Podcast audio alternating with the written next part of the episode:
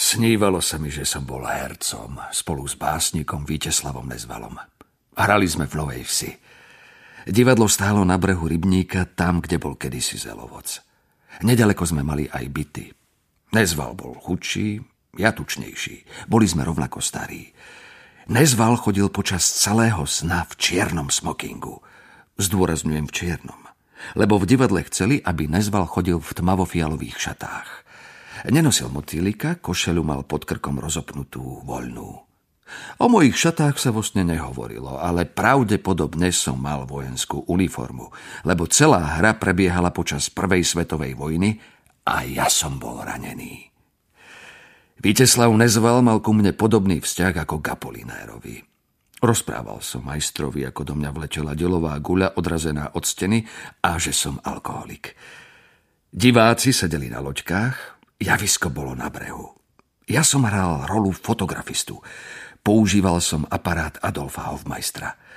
Nezval po aparáte veľmi túžil, no majiteľ ho nerád požičiaval mimo divadla. Bola takáto scéna. Z polí prichádzala akási žena, za ňou muž s briadkou ako Bernard Shaw. Nezval ide za ním a prosí ho o autogram. GB Shaw sa nechcel fotografovať. Ja nejakým fíglom získam od neho autogram, chválim sa ním.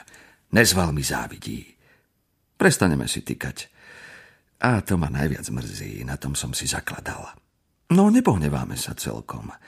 Zistíme, že máme akéhosi spoločného predka z Moravy. A to je pravda. Rozprávačov dedo bolo z obzenca. Divadlo neprosperuje. Nezvala to mrzí. On vie, že je veľký básnik, a ja len herec. Robí si starosti, ako sa uživím. Preto ma pošle do sveta. Idem nerád. Zvykol som si na divadlo. Stúpam do Malých Karpát a rozmýšľam, čím som si zaslúžil, že Nezval opustil Prahu a prišiel na Slovensko do Novej Vsi. Po tejto úvahe dostávam list. Nezval píše, že bol pozrieť hrad Devín a že sa rozprával s akýmsi Američanom, ktorý chce hrad kúpiť. Hoci on nezval, nemá taký vzťah k devínu ako ja. Američanovi hrad nepredali. No slúbili mu, že keď sa vrátim z ciest, umožním mu kúpu iného slovenského hradu. V horách sa dostanem do skutočne ťažkej situácie. Nájdem nový slovanský kmeň, doteraz neznámy. Vo sne boli Malé Karpaty takým tajomným a neprebádaným územím ako džungla v Brazílii. Rozumieme si, Kmeň už prijal kresťanstvo, majú kostol, no potajomky sú aj pohania. Vosne išlo o to, aby som odhalil pohanské pozadie kmeňa, aby som vyšetril ideologov pohanstva. Porozprával som sa s nimi a podľa možností nejako nikoho o ničom nepresviečal. Hrozilo totiž nebezpečenstvo, že kmeň sa odsťahuje, zmizne. A to by bola škoda. Nezval cestuje v tej veci do Prahy, kde je na návšteve prezident Tito. Osobne hovorí s prezidentom Gotwaldom, ubezpečuje ho, že v kmeni môžem zostať do zimy a nič nepokazím. Prezident mu s úsmevom pripomenie môj spor o fotografický aparát. Titovi musia vec dôkladne vysvetliť. Smejú sa.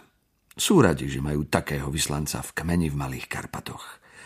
Tito predpokladá, že niečo podobné môže byť aj v Juhoslávii. Zaujíma sa, čo na moju misiu hovorí moja manželka. Dostávam od nezvala list. Pracuj pokojne, jedz, aby si pribral, o nič sa nebojí. Peniaze na spiatočnú cestu ti pošleme. Divadlo v Novej Vsi sa rozpadlo. Tvoj Víťa. Bolo zložité vniknúť do zvykov kmeňa. Mali takú slávnosť – Ženy a muži stáli pred kostolom. Dnu boli ich deti. Z kostola znel spev. Keď sa obrad v kostole skončil, kňaz podával cez okno každej matke jej dieťa. Každá matka mala iba jedno. Aké si zostali názvyš? Veľkoryso som si prevzal aj ja jedno dieťa. Prepáčili mi to, no po chvíli si dieťa našlo ozajstnú mamu. Tá matka, asi 20-ročná, pekná, čierna, mi povedala, ja by som ti to dieťa nechala. Ale čo sa stane, keď sa zobudíš? Kam sa podeje? Zájdeš s ním vo sne nad nejakú priepasť? Vo sne hovorila slovo priepasť zvukovo mrakodrap. Nebolo to ich nárečie, ale omyl matky, ktorá nevidela mrakodrap, ale slovo sa jej veľmi páčilo.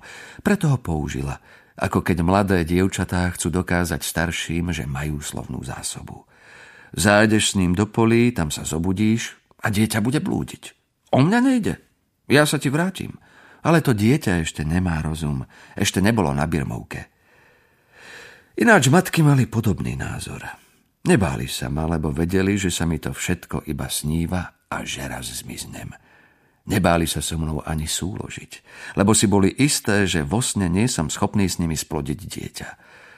Hádam šlo o to, že chceli mať len jedno –